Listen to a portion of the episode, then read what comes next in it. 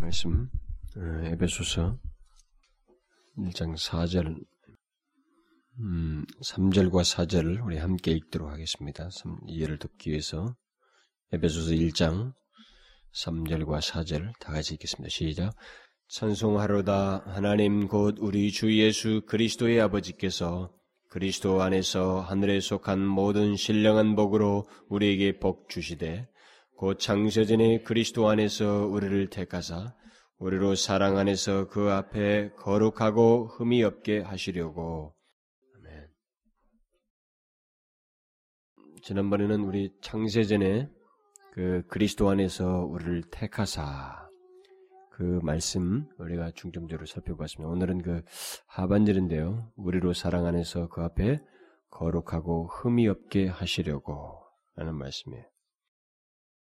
그 하반절에 있는 그 말씀은 결국 어, 상반절에서 말한 것처럼 창세전에 그리스도 안에서 우리를 택하신 것의 목적이 무엇인가를 예, 말을 해주는 것입니다.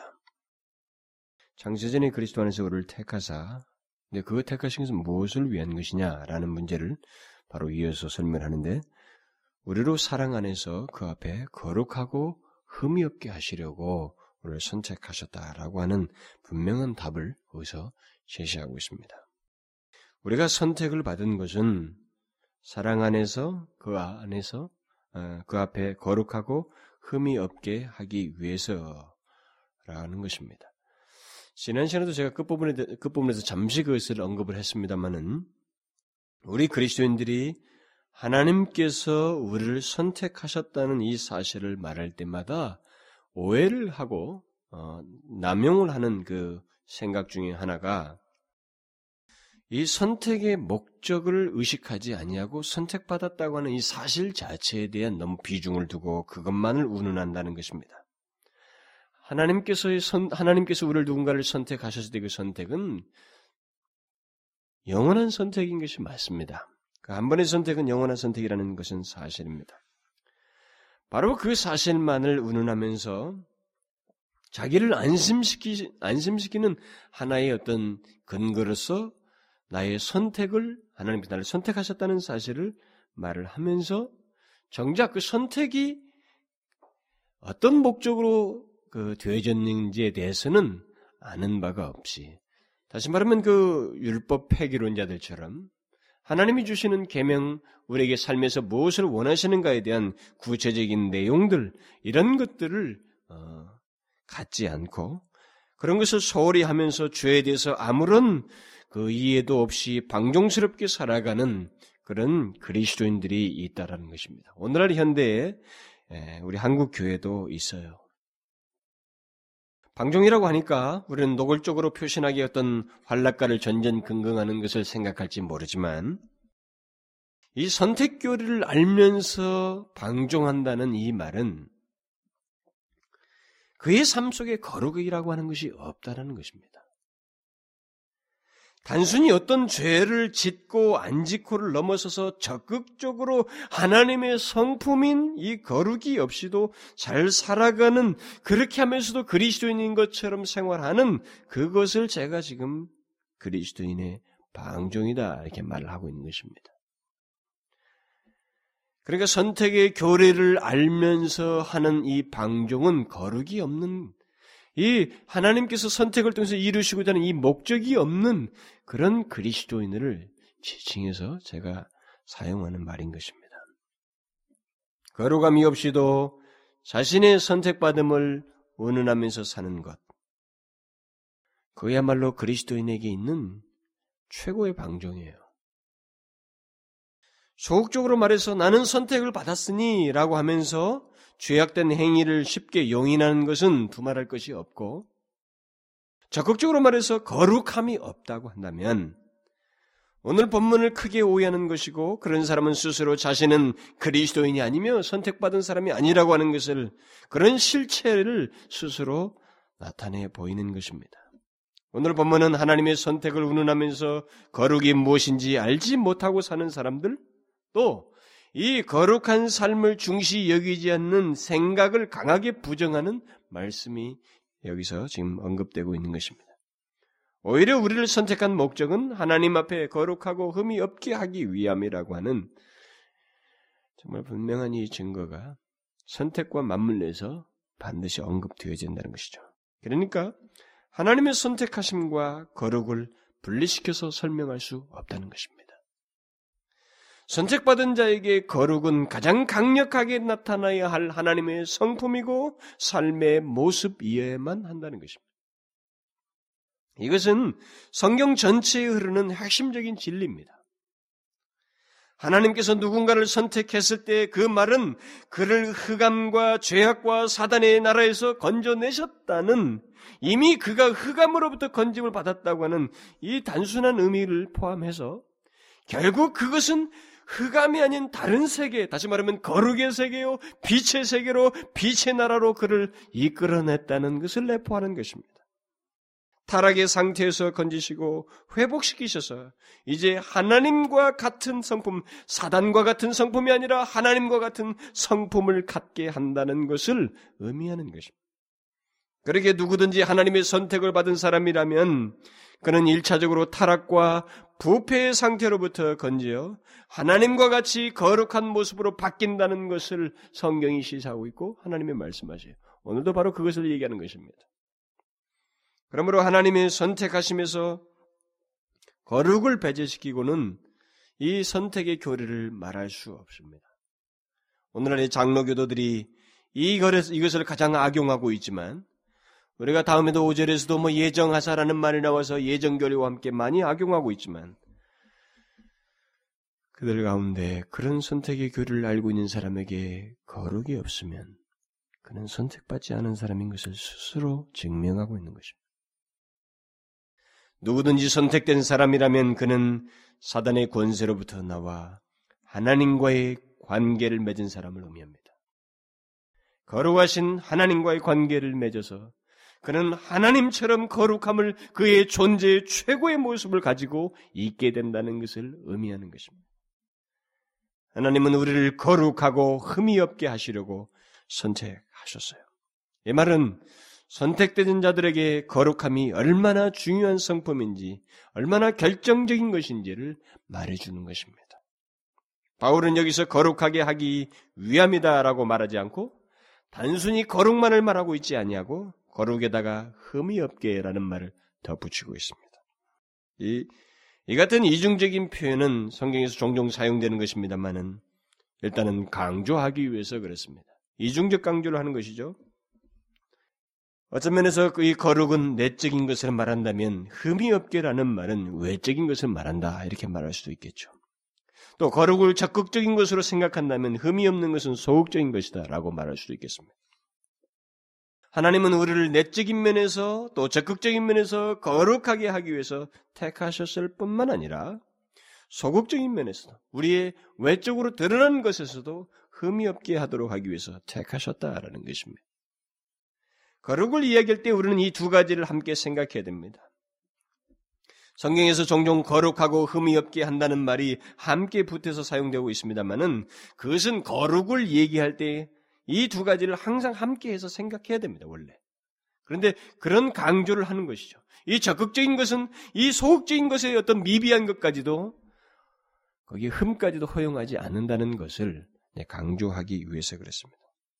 그러니까 거룩은 내적인 성품의 문제를 넘어서서 외적인 삶의 문제이기도 하다는 것을 말하는 것입니다.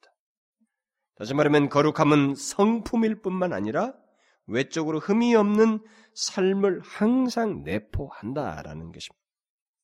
이 말이 무슨 말인지 아시겠어요? 이것을 잘 기억해야 됩니다.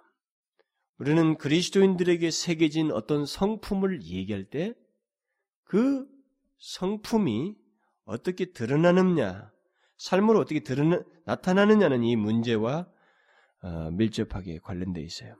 그러면 여기서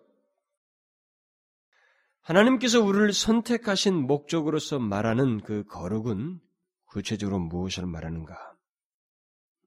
어떤 사람은 이것이 칭의를 의미한다라고도 말하고 어떤 사람은 또 성화를 말한다라고도 합니다.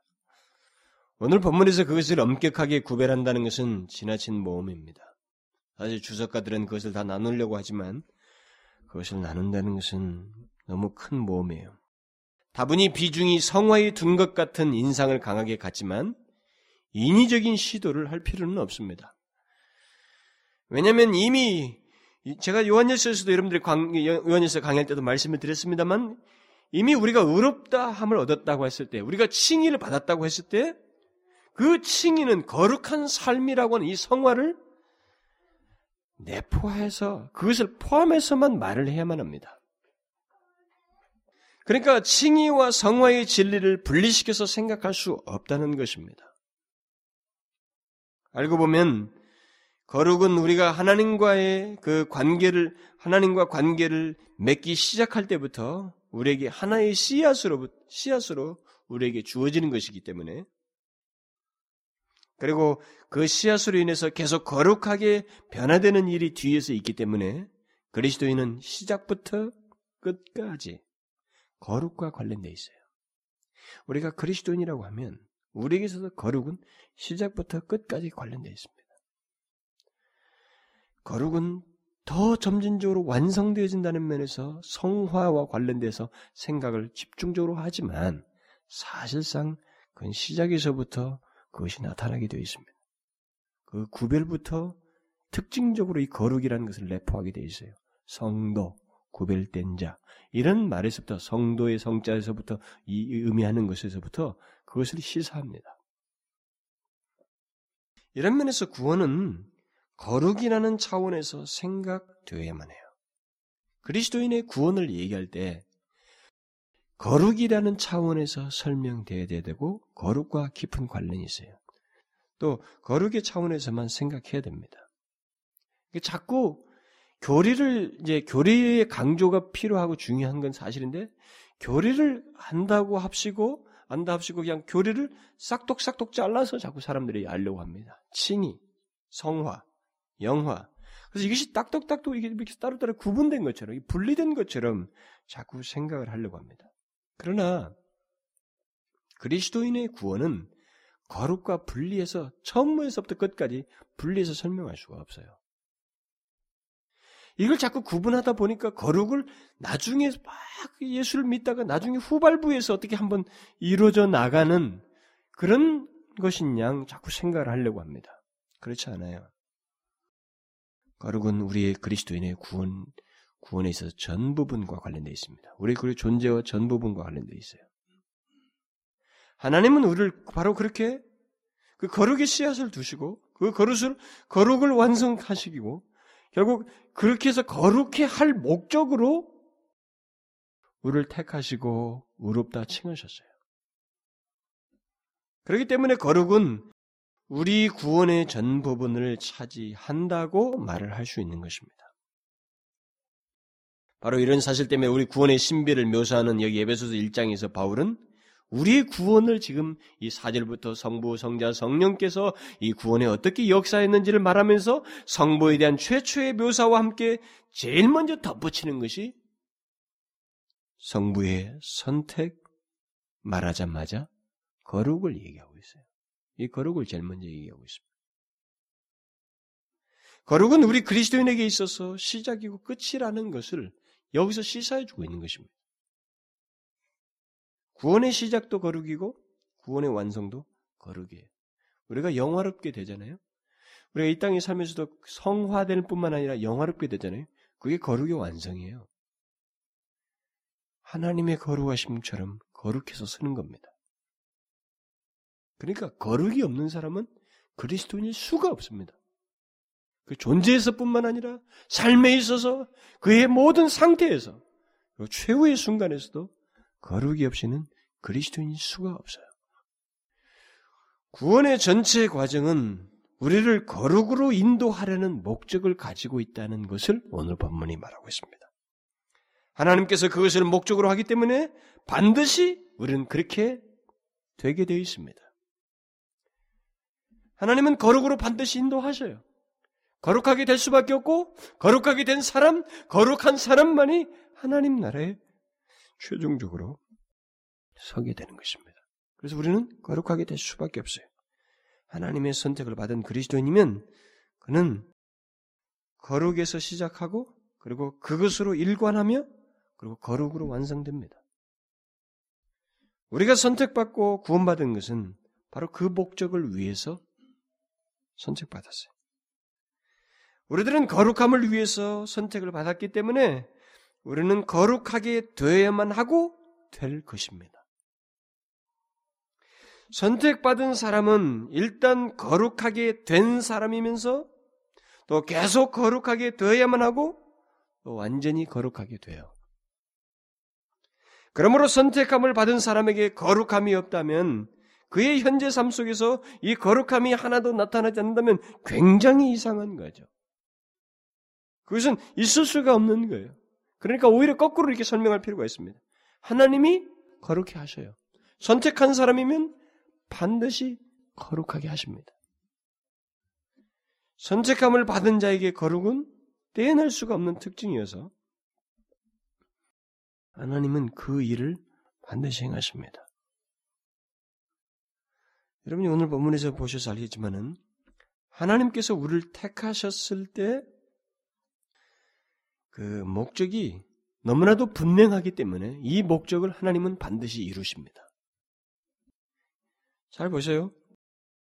하나님께서 창세전에 그리스도 안에서 우리를 택하사 이렇게 말하고 나서 그것을 목, 그 목적을 얘기하기를 우리로 사랑 안에서 그 앞에 거룩하고 흠이 없게 하시려고 이 뉘앙스가 뭐예요 지금? 반드시 그렇게 한다는 거예요. 선택했으면 반드시 거룩하고 흠이 없게 한다 이 말입니다. 하나님은 우리를 거룩해 하시고자 하는 이 목적을 반드시 이루신다라고 시사하고 있는 거예요. 하나님은 우리를 거룩해 하시기 위해서 일단 그를 구별하셔서 예수 믿게 해서 선택하여서 의롭다 칭하시고 나서 그를 모든 은혜의 수단을 통해서 그 거룩의 씨앗이 꽃 피울 수 있도록 거룩하도록 모든 역사를 하셔요, 우리 안에서. 은혜 수단들이 뭐예요?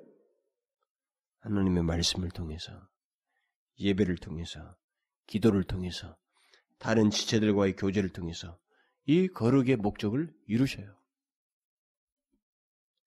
만일 이 같은 하나님의 은혜, 은혜로운 수단이 통하지 않는다면 하나님께서 우리를 거룩해 하기 위해서 가장 보편적인 수단인 이런 은혜 수단들이 누군가에게 선택받은 사람에게 통하지 않는다면 하나님은 다른 어떤 수단을 써서라도 그를 거룩해 하셔서 하나님 앞에 서게 합니다. 오늘 본문이 그것을 강력하게 시사하고 있어요. 반드시 그렇게 한다는 거죠. 하나님의 순전한 인도와 사랑에 의해서 되지 않는다면 하나님은 우리를 거룩해 하기 위해서 선택하셨기 때문에 다른 수단이라도 쓰신다는 것입니다. 우리를 거룩해 하기 위해서 심지어 징계와 채찍이라는 수단도 쓰신다는 거예요. 히브리서 기자는 히브리서 12장에서 그것을 분명히 밝힙니다. 주께서 그 사랑하신 자를 징계하신다는 왜 징계하셔요? 이유 없이 징계하십니까? 아니에요. 사랑하신 자를 온전케 하기 위해서, 거룩해 하기 위해서. 하나님 나라에 합당한 자로 만들기 위해서. 채찍이라는 것은 자식에게 자율과 책임을 주었는데 그것이 그가 그가 그것을 무시하고 행하는 것에 대해서 사랑하는 마음으로 부모가 때리는 것입니다. 하나님은 바로 그와 같이 행하셔요. 그와 같이 채찍과 징계를 하셔서라도 거룩하고 흠이 없게 하십니다. 하나님은 택하신 자를 방치하시는 분이 아니십니다. 하나님은 끝까지 거룩한 그의 나라로 이끄실 분이시기 때문에 끝까지 그를 거룩해 하기 위한 수단을 모든 수단을 다 쓰셔요. 그렇기 때문에 거룩을 등지는 것에 대해서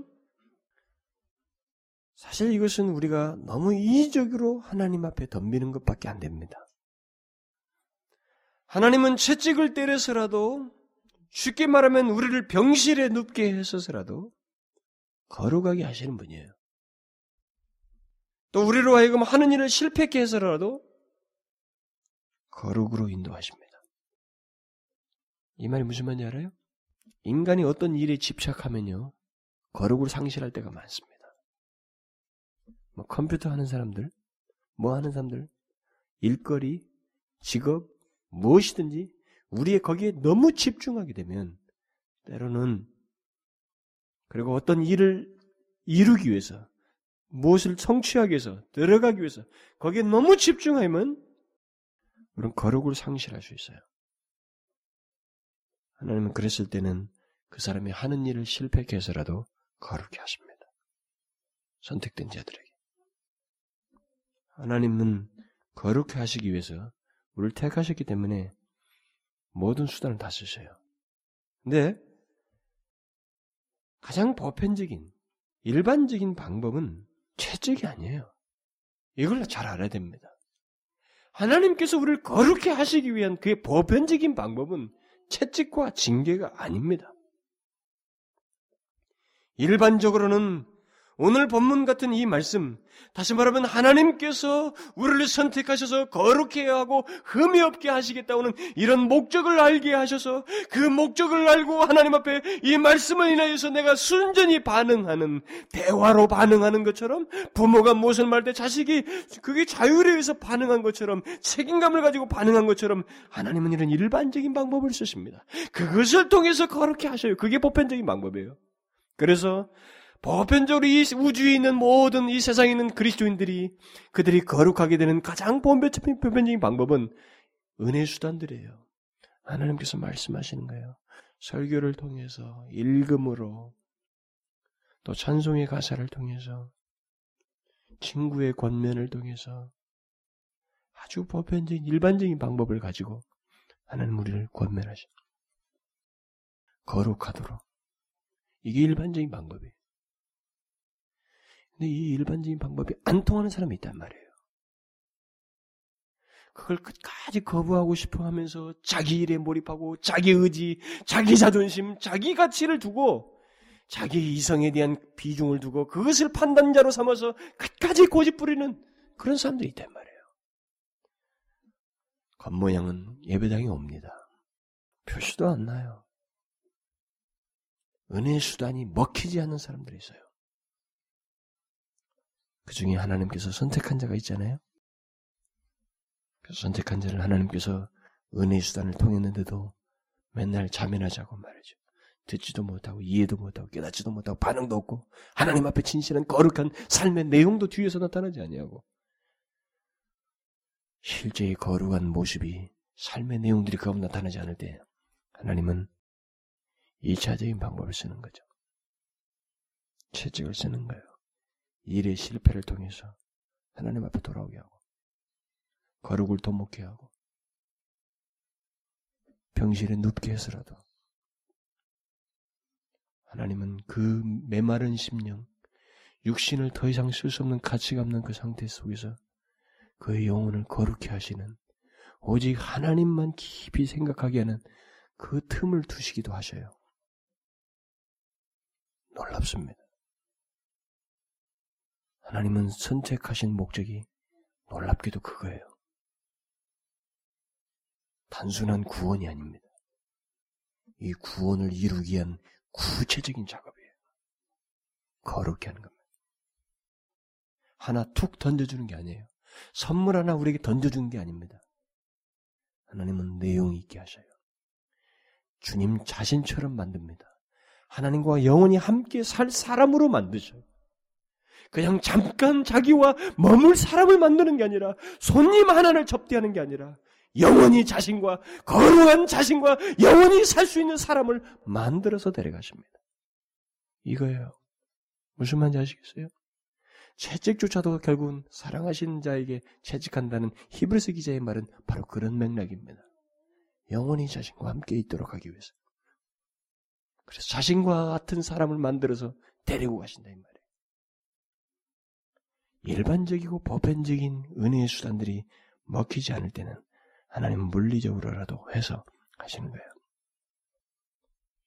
가장 보편적으로는 하나님께서 성령을 통하여 하나님의 말씀이 우리의 마음에 조명되고 파고들게 하셔서 우리로 하여금 거룩에 대한 열망을 갖고 거룩한 삶을 더 구체적으로 표현하는 이런 작업을 통해서 더욱 거룩히 하는 이런 성화의 과정들을 걷게 합니다. 우리의 보통 단단한 이런 의지를 말씀을 통해서 녹이셔서 거룩한 마음과 태도를 갖게 하시는 일을 하나님께서 하신다는 거죠. 이게 보편적이에요. 그러니까 하나님의 보편적인 방법은 주의 말씀을 통해 우리의 마음을 녹여서 하나님이 뭘 원하는지 주의 거룩하심에 대한 동일한 반응, 동일한 태도를 나로부터 불러일으키게 하셔서 변화시킨단 말이죠. 반드시 합니다. 그러니 최소한 말이죠. 하나님의 물리적인 수단이 아니라 할지라도 최소한 하나님의 은혜의 수단들, 예배, 말씀, 기도, 교제, 성도 안에서의 나눔, 섬김, 이런 모든 은혜 수단들에서 충실하게 되면, 진심으로 임하게 되면, 우리 안에 역사가 생기는 거죠. 하나님께서 거룩해 하시겠다고 하는 이 목적이 성취되어지게 되는 것입니다. 그런데 놀라운 것은, 제가 발견하는 것은, 안 바뀌는 사람이 있어요. 그 사람들은 꼭 은혜 수단 중에 뭔가 구멍이 나 있어요. 거룩한 삶이 없고 이 거룩의 이 변화를 걷지 못하는 성화의 그런 열매들에 충실치 못하는 그런 사람들이 교회 안에 있습니다. 그들 중에 꼭 원인을 찾아보면 은혜 수단에 구멍이 나 있어요. 은혜 수단들에 대해서 그게 보편적인 방법인데 그것을 구멍을 내고 다니.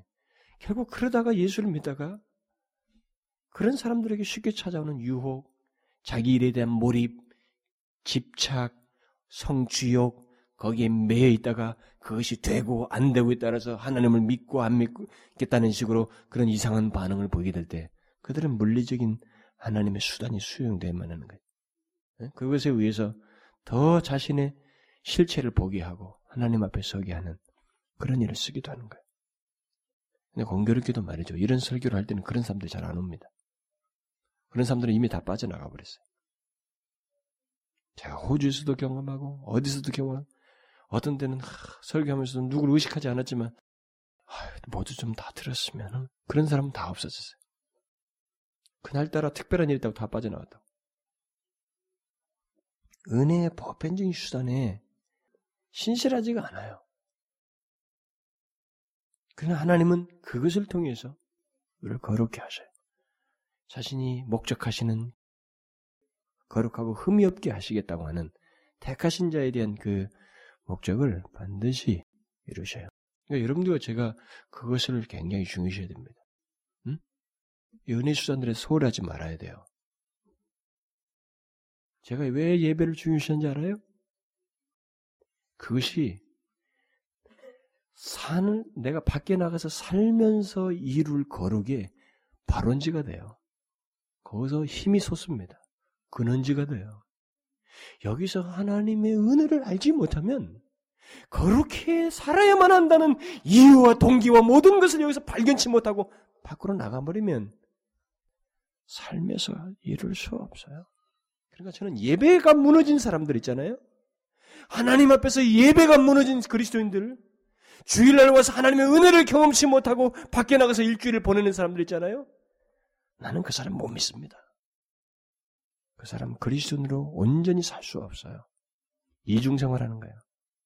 6일 동안은 자기 일에 바빠서 하냐. 영적인 거 생각하지 않고 죄에 대해서 분별하지 못하고 하나님의 기뻐하시는 것과 영광에 대한 몰입도 없이 자기 일에 푼데도 주일날 오면 여기서는 가락이 나오는 겁니다. 찬송 가서 안 보고도 다 불러요.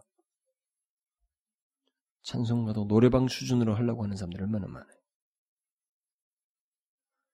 나는 요즘 그리스도인들을 위해서 노래방에다가 무슨 찬송가까지 실어놨다. 찬송가는 노래방에서 부르라고 있는 거 아닙니다. 그걸 그리스도인들이 예수의 이름을 위해서 한다고 그걸 오픈하는 사람도 있다고 하더라고요. 우리가 이 모양 이 꼴이 된 거예요, 벌써. 기준이 없어져 버렸어. 찬송을 어디다 써야 되는지 목적도 지금 분별도 못하고 말도 못하고 당연하게 여기면 거기다 같이 어울려서 거기 가서 모여서 찬송이나 하는 그런 노닥거리는 교인 패거리들이 생겨났다고요. 얼마나 교회 안에서 온전한 찬송을 못했으면 거기 가서 모여서 찬송가를 불렀을까? 정말 웃기는 겁니다. 하나님은요, 우리를 진짜로 거룩하게 합니다. 모양 껍데기 거룩하게 해서 데려가는 게 아니라 알맹이를 거룩하게 해서 데려가십니다. 실제로. 왜냐하면 자신과 함께 있어야 되거든요. 그래서 일반적인 수단을 먼저 쓰셔요. 이게 안 될 때 하나님이 징계도 하시는 것입니다. 우리 그리스도인에게서 지금 감출 수 없는 내용이에요. 그래서 사도 요한이 요한일서에서 말했습니다. 주를 향하여 이 소망을 가진 자마다 그의 깨끗하심과 같이 자기를 깨끗게 하느니라. 음? 주를 향하여 소망을 가진 자마다 하나님, 주님의 깨끗하심과 같이 우리 각자도 우리 자신을 깨끗하게 한다라는 것입니다. 음? 이게 감출 수 없는 내용. 주님의 깨끗하심과 같이 자기를 깨끗게 한다는 것이죠. 우리가 예수를 믿으면서 발견하는 놀라운 사실 한 가지는 하나님의 은혜스러운 말씀 속에 담긴 진리를 근데 실제로 깨달으면 깨달을수록 또 특히 그 말씀들을 통해서 하나님의 마음을 사무치게 이해하게 되면 될수록 놀라운 것은 거룩에 대한 열망이 생겨요. 우리가 거룩이라는 단어를 안 써도 실제 거룩이 해당되는 그 모습이 나에게서 나옵니다. 여러분들이 분별하지 못할 수도 있어요. 그러나 실제 내가 의식하고 그렇게 열망을 가질 수도 있고 내가 의식하지 못할 수도 있습니다. 우리에게 그게 나와요. 응? 하나님의 은혜스러운 그 말씀 속에 담긴 이 하나님의 진리들이 내가 깊이 깨달아지면 깨달을수록 그 진리 속에 담겨진 하나님의 의중과 마음을 알면 알수록 내 안에서 거룩에 대한 열망이 생기고 나도 모르는 중에 거룩의 이 향내가 외적인 증거들이 나타난다 이 말이에요. 여러분 그것을 발견치 않, 발견하지 않습니까? 5년 전보다 지금이 1년 전보다 지금이 더욱더 거룩하게 하시는 그 하나님의 역사를 여러분들이 경험하지 않느냐는 거예요. 여러분들이 말할 수 있으라고 믿어요.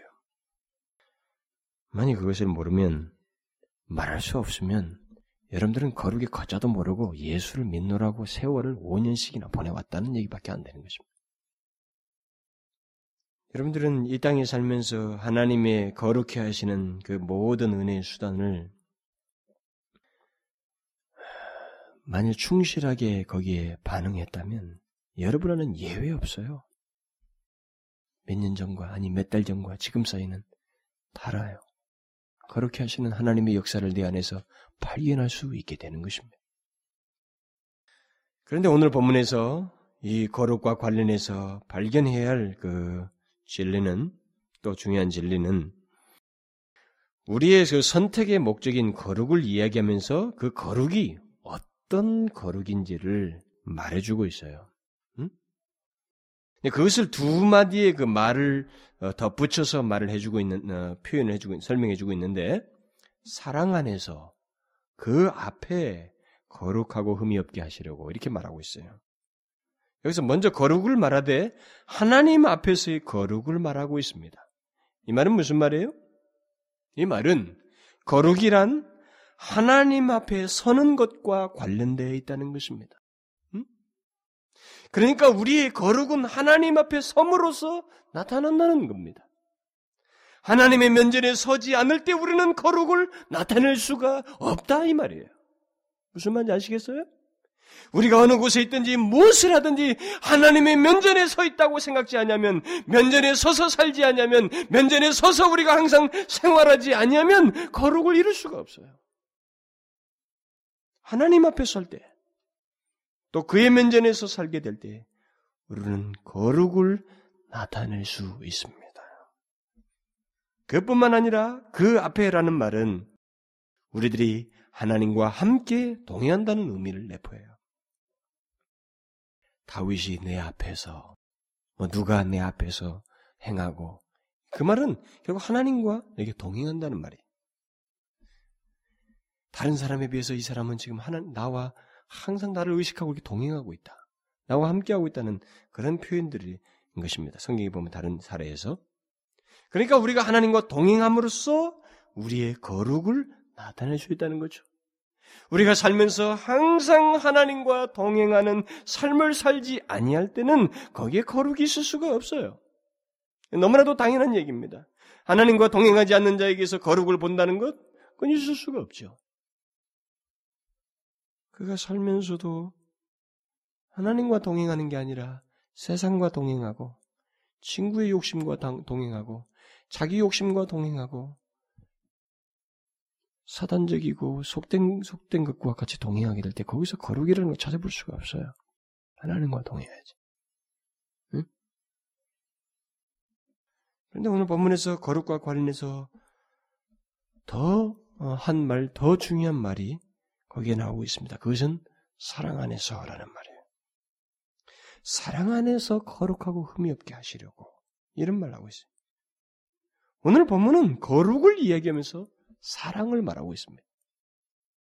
사랑 안에서의 거룩을 얘기하고 있어요. 예? 이 말이 무슨 말입니까? 성경이 말하는 거룩은 무자비한 판단과 정죄를 의미하지 않는다는 것입니다. 우리는 거룩을 얘기할 때마다 싹둑싹둑 자르는 칼날만 자꾸 생각하는데 다시 말하면 무자비한 판단과 정죄라는 맥락만 자꾸 생각 아니에요. 그, 그렇지 않습니다. 지금 오늘 본문은 이 거룩, 하나님과 관련된 거룩. 다시 말해 하나님의 이 성품으로서의 거룩, 그리고 그것이 있어야 할 그리스도 안에서의 그 성품으로서의 거룩을 얘기할 때 사랑 안에서의 거룩이라고 말하고 있습니다. 하나님께서는 그의 거룩하심 때문에 죄를 심판하시는 일을 행하시기는 하시지만 그의 거룩하심을 무자비한 판단의 근거로 삼지는 않습니다. 하나님의 성품인 거룩은 어디까지나 사랑 안에서 거룩이에요. 하나님은 그의 거룩하심 때문에 죄를 미워하십니다. 죄, 죄, 죄를. 그러나 죄를 지은 이스라엘을 하나님은 끝까지 사랑하셨어요. 응? 이거 아셔요? 만일 어떤 사람이 계속 죄를 짓잖아요. 선택받은 사람이. 그러면 그때 하나님이 만약에 말을 듣지 않아 손을 댄다고 합시다. 징계를 하신다고 합시다. 그때 이 징계는 그 죄 때문이에요, 사실. 이 계속 바보같이 하니까. 그러나 뭡니까? 그 사람 자체는 아직까지도 살려두는 거예요. 결국 어디로 데려가셔요? 하나님 앞으로 데려가신다. 한마디로 하나님의 거룩은 사랑 안에서의 거룩입니다. 바로 그런 거룩을 하나님께서 우리 안에서 나타내시기 위해서 우리를 택하셨다는 거예요. 이게 하나님의 것인데 사실상 하나님께서 거룩 그것을 가지셨 나타내실 때 사랑 안에서의 거룩이었는데 그것을 바로 우리 안에서 나타내시기 위해서 택하셨다는 겁니다. 우리가 인간이 가지고 있는 보편적인 정의감이라는 것, 소위 말하면 의라고 하는 거룩이라는 말을 쓰기에 합당한 우리 인간적인 용어를 쓰면 뭐 의 같은 거, 정의, 뭐 이렇게 공의 이런 말을 쓸 수가 있겠는데 인간이 가진 의 이런 것은 사랑 안에서 의라는 말이 별로 성립이 안 됩니다. 이는 이로, 눈은 눈으로예요. 그런데 주님은 죄를 징계하지만 그 사람을 사랑으로 끝까지 인도하셔요. 사랑 안에서 거룩입니다. 어떤 사람들은 여기 거룩 앞에 사랑이라는 말이 있다는 사실 때문에 여기 사랑 안에서 거룩이라는 말을 오늘날 현대인들이 듣기 좋은 말로 어, 그 듣기 좋은 그런 표현을 써가지고 이 본문을 해석합니다. 다시 말하면 여기 거룩은 바로 사랑이다. 이런 표현을 써요. 아, 제가 그 읽어보고 참 놀랐어요. 그 설교집을. 사실 남의 설교까지 뭐 이렇게 읽어볼 시간이 별로 없어요. 제가 좀 배울 사람들이나 좀 읽어보지 뭐 이렇게 허드레한 사람들 말이죠.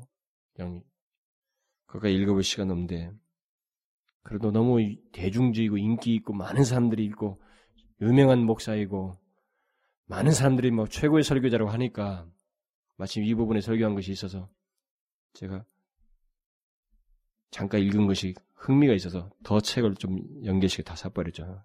사실 그런 책 사기에는 돈이 조금 아까운데 좀 무리해서 다 샀어요. 왜냐면 현대의 풍조를 이해하는데 도움이 되겠어요. 보니까 제가 성경만 가지고 또이 어, 제가 따르고자 하는 그런 라인에서 이렇게 뭘 설교하는 것만으로는 부족하고 현대의 흐름도 거기서 얻을 수가 있기 때문에 그런데 놀라운 것이 이 본문을 설교한 내용 속에 거룩은 사랑이다 이렇게 설교를 했어요.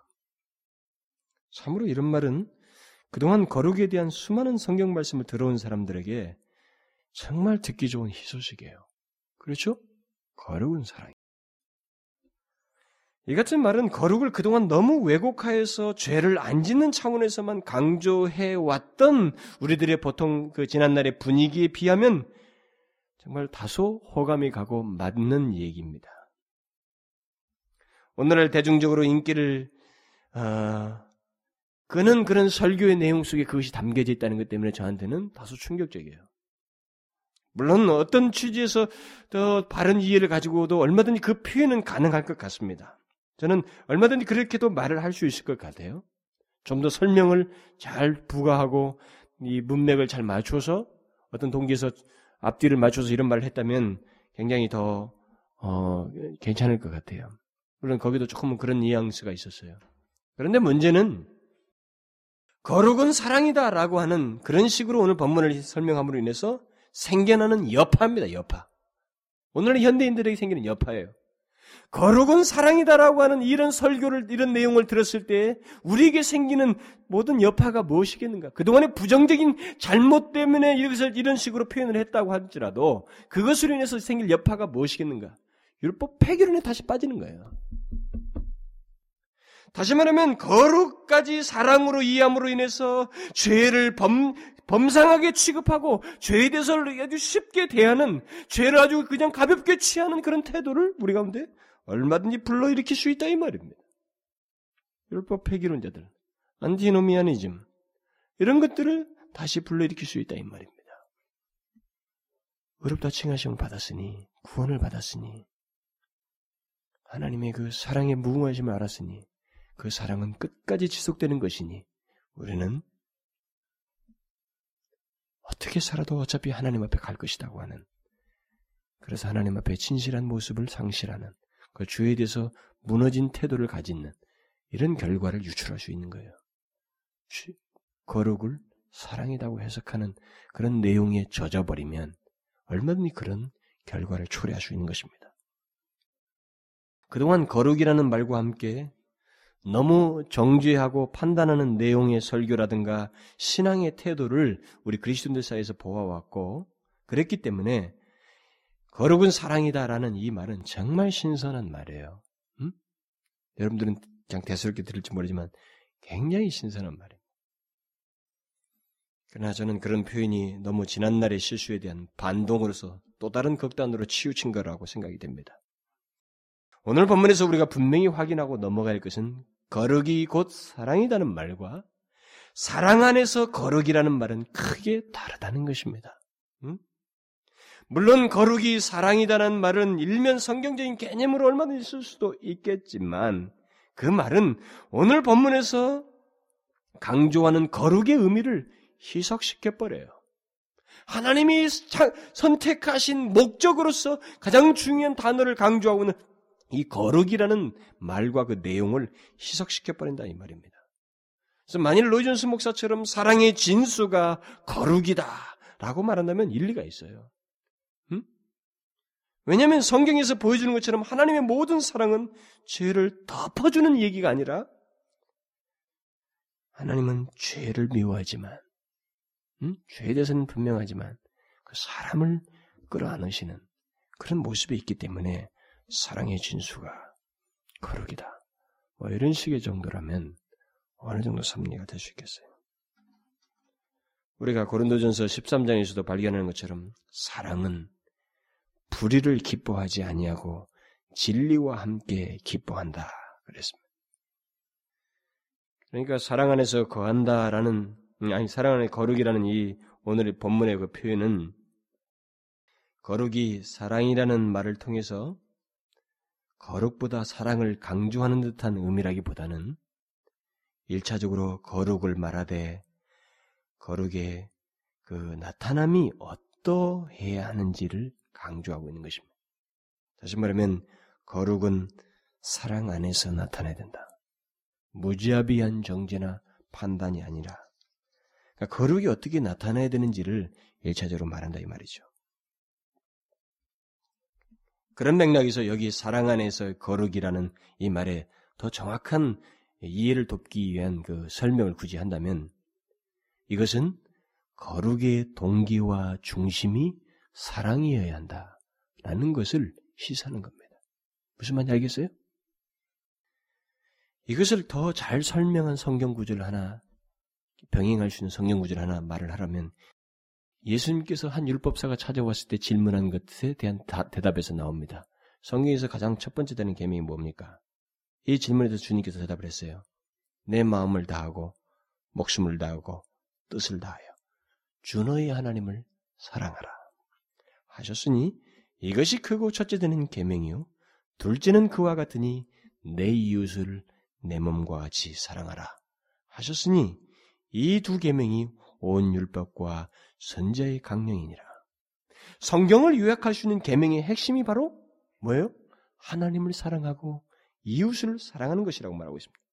바로 그 사랑이 모든 계명을 지키는 것의 동기요 내용이 되어야만 한다는 것입니다. 하나님과의 관계에 수반되는 모든 것은 우리가 그를 사랑하여서 하는 것이야만 한다는 거죠. 이것이 성경의 핵심이에요. 다른 사람과의 관계에 수반되는 모든 것도 우리가 그들을 사랑하는 것에서 하는 것이야만 한다는 겁니다. 이 말은 결국 우리의 그, 우리의 거룩한 삶의 동기와 중심은 다른 것이 아니라 오직 사랑이어야 한다는 것입니다. 무슨 사랑? 하나님에 대한 사랑. 이웃에 대한 사랑. 이 관계에서의 사랑에 의해서 거룩의 열매와 냄새를 나타내야 된단 말이에요. 거룩의 모습을, 거룩의 삶을 나타내야 된다 이 말입니다. 하나님을 사랑하는 것, 사랑함으로써 거룩을 나타내. 이웃과의 관계에 대해서 이웃을 사랑함으로써 거룩을 나타내야 된다는 것이죠. 그래서 여기 지금 사랑 안에서 거룩이라는 것은 거룩이 어떻게 나타나야 하느냐는 이 문제를 얘기하는 것입니다. 지금 제가 말한 걸 이해하셔요? 응? 우리가 이 땅에 살면서 이것만큼 사실 중요한 진리가 어디 있겠어요? 거룩을 말하면 정죄만 하고 자비와 사랑이 없다면 그 거룩은 온전한 거룩이 아니라 이 말이에요. 하나님의 거룩, 그리고 하나님께서 우리 안에서 이루시고자 하는 거룩은 사랑 안에서 거룩이에요. 죄를 포용하라는 말이 아닙니다. 죄는 죄입니다. 죄를 허용적으로 대하면서 거룩을 말할 수 없어요. 단지 율법적이고 기계적인 태도가 아니라 하나님과 이웃을 사랑하는 가운데서 나타내는 거룩. 그 사랑 안에서의 거룩을 우리 안에 있어야 한다는 것입니다. 하나님은 바로 하나님의 모습인 바로 그것을 우리 가운데 이루신다는 거예요. 반드시. 하나님은 바로 그런 거룩을 우리 안에서 나타내기를 원하시고 이 땅에서 그것을 보기를 원하셔요. 이 땅에서부터 우리 속에서 그걸 나타내기 원하십니다. 이 땅에서 그것이 시작이 되어서 완성된 하나님 나라에서 모든 것이 완성되기를 원하셔요. 또 그렇게 하나님께서 하실 것입니다. 그러므로 여러분 잘 기억하십시오. 하나님 우리를 왜 택했어요? 무슨 목적으로? 바로 이와 같은 거룩을 위해서입니다. 바로 이런 맥락에서 우리는 스스로에게 물어봐야 돼요. 하나님께서 택하신 것에서 택하심으로써 나타내시고자 하는 그 목적인 거룩함이 내가 지금 살면서 내 존재에 있어서 이렇게 나타내는 것을, 것으로 최고로 여기느냐. 정말 거룩함을 내 안에서 보기를 원하고 나타내기를 원하느냐. 이게 내게 있느냐. 내 안에 심기운 그 거룩의 씨가 내 삶 속에 나타나는가? 다시 말하면 내가 항상 거룩하기를 구하고 있는가? 이것을 우리 자신에게 살펴보는 거예요. 그것이 바로 선택된 자에게 하나님께서 지금도 일하시는 일이에요. 그런 태도와 반응이 있는 사람 가운데서. 그래서 궁극적으로 우리를 완전히 거룩하고 흠이 없게 하십니다. 지금은 우리가 되어지고 있어요. 계속되고 있습니다. 그러나 그 앞에 진짜 거룩하고 흠이 없게 하셔서 거룩하신 하나님과 영원히 동석하게 하시는 거예요. 그의 나라에서. 반드시 이루셔서 그렇게 하셔요. 그걸 위해서 우리를 택하셨습니다. 오늘 오전에도 설교했지만 그 많은 무리가 14만 4천 명이 묘사되잖아요. 선택된 숫자라는 거예요. 바로 이걸 이렇게 선택된 사람들이 거기에 모인 겁니다. 다 거룩한 무리들이에요. 하나님께서 다 빚으신 사람들이에요. 거룩하고 흠이 없게 하셔서 택하셔서 그렇게 한 사람들이 거기 모여서 하나님의 그 영광스러움을 목격하면서 와 이와 같은 구원은 우리 하나님과 어린 양께 있다다 이렇게 말하는 겁니다. 그러므로 여러분 우리가 살면서 이 거룩을 나타내고자 그 특징이 되겠는지를 확인해야 됩니다. 선택교리만 운운하면 안 됩니다. 예수를 똑바로 믿어야 된다는 거죠. 나는 그 이것을 이원화시키는 신앙도를 가지고 예수 믿는 사람들이 오늘날 한국 교회 많이 있다고 믿어요. 많이 봐왔고 특별히 젊은 사람들에게서 많이 봐왔어요. 심지어 3, 40대도 많이 있어요. 아닙니다. 분리할 수 없어요. 주님은 이것을 위해서 선택하셨습니다. 이걸 잊지 말고 우리가 살아야 돼요. 그리고 특별히 이 은혜 수단들을 소홀하지 말아야 됩니다. 이 은혜 수단을 통해서 하나님께서 우리에게 보편적으로 거룩하고 흠이 없게 하시는 일을 하셔요. 이걸 잊지 말아야 됩니다. 기도합시다. 하나님 아버지, 그 주님의 선택하심조차도 우리는 다 헤아릴 수가 없습니다. 어떻게 우리를 선택하셨는지, 그것을 영원전부터 선택하셨는데 그 일을 이 땅에서 현재 우리가 혜택을 받게 되어 그것을 확인하게 된다는 사실. 그 무궁한 지혜, 그 천사들이 노래했던 것처럼 하나님의 그 지혜, 하나님이 영광 돌릴 수밖에 없는 그 사실을 하나님이 어떻게 저희들은 표현을 다 할 수가 없습니다. 그런데 그 선택하심은 우리를 거룩하고 흠이 없게 하시기 위해서라고 그랬습니다. 영원히 하나님과 함께 하도록 하기 위해서 이 땅에서부터 이미 나면서부터 죄를 가지고 부패한 저희를 사단의 권세로부터 건지셔서 거룩하고 흠이 없는 작업을 하게 하셔서 그러게 하셔서 하나님과 영원히 함께 거하게 하시는 이 놀라우신 은혜를 하나님 우리는 다 묘사할 수 없습니다. 어, 주여 이 진리가 우리 가운데서 그대로 드러나게 하여 주옵소서. 선택하신 대로 거룩하고 흠이 없이 우리의 삶의 증거로 우리의 존재의 증거로 거룩한 모습이 나타나게 하여 주옵소서. 그리하여 하나님께 영광 돌리는 저희들 되게 하여 주옵소서. 예수 그리스도의 이름으로 기도하옵나이다. 아멘.